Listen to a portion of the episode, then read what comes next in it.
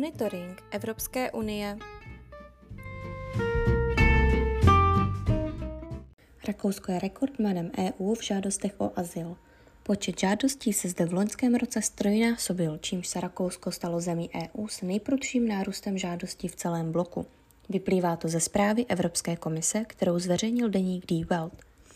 V Evropské unii požádalo v roce 2022 o azyl 923 991 osob, což znamená, že počet žádostí o azyl se v průměru téměř zdvojnásobil oproti předchozímu roku.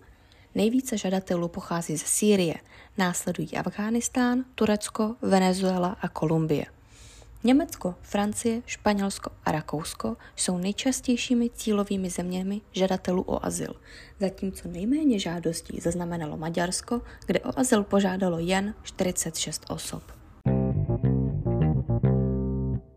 Švédsko zahajuje globální kampaň proti imigraci, jejímž cílem bude odradit migranty od příchodu do země.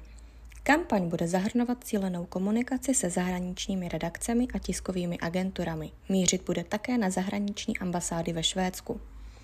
Dle švédské ministrině pro migraci Marie Malmer Stanegardové dnes dvě třetiny těch, kteří přicházejí do Evropy, nemají žádný důvod k ochraně. Pokud budou informováni o pravidlech, bude sníženo riziko utrpení těchto lidí Informační kampaň podle ní rozptýlí dosavadní narrativ o tom, že Švédsko je zemí nabízející štědré dávky všem příchozím. Finský ministr zahraničí Pekka Havisto uvedl, že Finsko by mohlo přehodnotit svou strategii kandidatury do NATO. Finsko se hlásí do aliance společně se Švédskem, které je ale ve sporu s Tureckem, bez jehož souhlasu rozšíření NATO není možné. Turci již avizovali, že Švédové nemohou s jejich podporou počítat. Turecký nesouhlas ale nyní blokuje i finský přístupový proces. Havisto svým prohlášením způsobil rozruch, avšak po jednání se svým švédským protěžkem Tobiasem Billströmem a generálním tajemníkem NATO Jensem Stoltenbergem potvrdil, že Finsko kandiduje do NATO společně se Švédskem a že alternativy se budou hledat pouze v případě, že švédská přihláška bude dlouhodobě u ledu. Srbsko zvažuje uvalení sankcí vůči Rusku. Srbský minister zahraničí Ivica Dačič ve středu poprvé naznačil, že by Bělehrad mohl změnit svůj dosavadní postoj a uvalit sankce na Rusko. Na sladění sankční politiky Srbska a EU tlačí především evropské instituce. Je to pro ně klíčový požadavek, kterým podmiňují možné členství země v EU. Dačič zároveň prohlásil, že vstup do EU je pro Srbsko prioritou. Od ruské anexe Krymu v roce 2014 až do současnosti se Srbsko k západním sankcím nepřipojilo, protože odhadovalo, že by to nebylo v jeho zájmu, popsal Dačič. Současné dění však naznačuje, že by se postoj k Rusku, tradičnímu spojenci Srbska, mohl změnit. Evropská unie a společenství latinskoamerických a karibských států uspořádají 17. a 18. července v Bruselu společný summit. Půjde o první vrcholnou schůzku těchto regionů po osmi letech. Poslední vrcholná schůzka EU CELAC se konala v roce 2015. Další měla být v roce 2017, ale byla odložena mimo jiné kvůli sporu mezi zeměmi CELAC. Vztahy tohoto združení 33 států komplikoval odpor některých prezidentů k několika autoritářským vládám v regionu.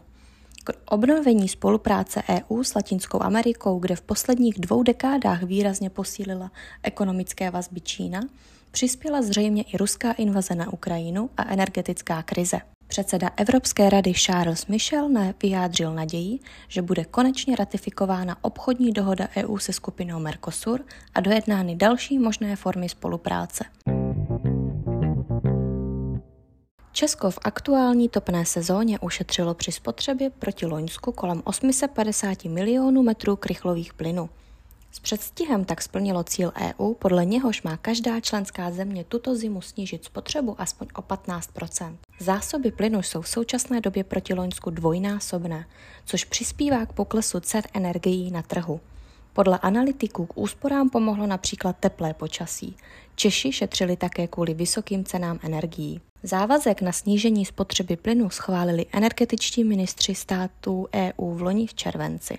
Dohoda počítala v období od října 2022 do března letošního roku s úsporami alespoň 15 spotřeby proti předchozí topné sezóně. Pro Českou republiku to znamenalo povinnost ušetřit minimálně 800 milionů metrů krychlových plynů, čehož se podle ministerstva dosáhlo v polovině ledna. Zprávy z evropských institucí. Evropský parlament si zvolil nového místopředsedu na místo uvolněné po prosincovém odvolání řecké europoslankyně Evy Kajliové stíhané za korupci. O post místopředsedy se ucházeli zástupci tří politických frakcí. Přestože evropští sociální demokraté čelí korupční kauze Qatargate, post místo předsedy jim zůstal a Kiliovou předsednictvu nahradil Lucemburčan Mark Angel. Někteří europoslanci a další odborníci však s tímto krokem nesouhlasí. Expert na unijní právo z College of Europe Alberto Alemano například napsal, že zvolení socialisty ukázalo, že se politická kultura v Evropském parlamentu po korupční kauze nezměnila. Souvislosti se zmiňovanou korupční kauzou schválil Evropský parlament nová pravidla ohledně imunity europoslanců, která se dotknou i stíhané bývalé místopředsedkyně této instituce Evy Kajliové. Nově bude moci žádost o zbavení imunity Europarlamentu předložit i úřad Evropského veřejného žalobce. Dříve to směli dělat pouze úřady jednotlivých členských států. Právě EPO dal v prosinci podnět, aby Kajliová a další řecká europoslankyně o imunitu přišli v rámci vyšetřování možného podvodu při vyplácení parlamentních asistentů. Zprávy z činnosti zastoupení. Zastoupení se v úterý 17. ledna zúčastnilo online akce Evropské komise, která cílila na možnosti financování projektů napomáhajících k dosažení cílů misí EU. Pracovní program misí v rámci Horizontu Evropa zahrnuje pět prioritních oblastí mise adaptace na změnu klimatu, mise proti rakovině, mise 100 klimaticky neutrálních a inteligentních měst do roku 2030, mise Obnovte náš oceán a vody do roku 2030 a mise Půdní dohody pro Evropu. Vybraná města v rámci kontraktu začnou pracovat na plánu a investiční strategii a dojde k zapojení obyvatel i politických orgánů. Zastoupení se dále ve středu 18. ledna zúčastnilo konferenčního dne od otevřených a agilních inteligentních měst. Konference nesla téma Spojená inteligentní a udržitelná města a komunity a jedná se o výroční událost, na kterou byli pozváni všichni členové a partneři organizace. Konference je jedinečnou globální příležitostí pro města, regiony, obce, stejně jako národní a mezinárodní tvůrce politik a podniky, aby se zapojili do popředí společenského rozvoje zaměřeného na člověka, který je formován technologiemi, trhy a politikami propojenými v 21. století. Konference si nesla čtyři hlavní tematické okruhy technologie, vládnutí, vliv a rozhodování, které v průběhu dne byly rozděleny na paralelní skupiny. Ve čtvrtek 19. ledna se zastoupení zúčastnilo první schůzky pracovní skupiny pro zdraví ERIN v tomto roce.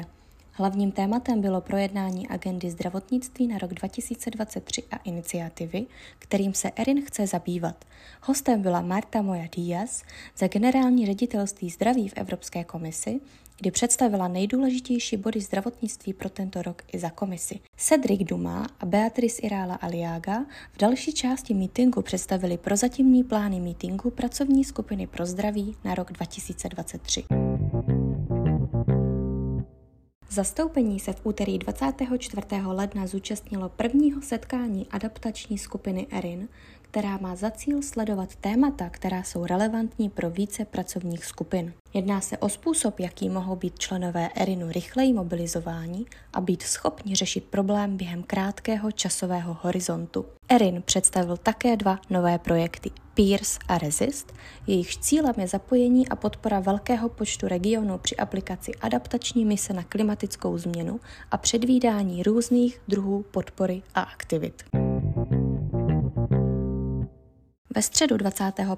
ledna se pak zastoupení zúčastnilo prvního online fóra zaměřující se na mise EU s heslem Aby mise fungovaly. Prvním bloku došlo k obecnému přístupu misí EU, podrobněji pak k přehledu struktury řízení a představení projektu Trámy, mezinárodní spolupráce na přístupu k misím. Druhý blok paralelních skupin se zaměřoval na konkrétní oblasti, na účel a perspektivy evropské mise napříč oblastmi a úrovněmi, na cestu k misijně orientovanému systému výzkumu a inovací, na zapojení občanů, jejich seznámení a sledování misí.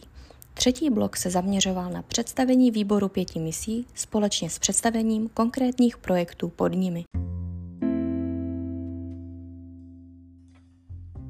Náš monitoring EU si můžete také přečíst na našich webových stránkách www.kjmk.eu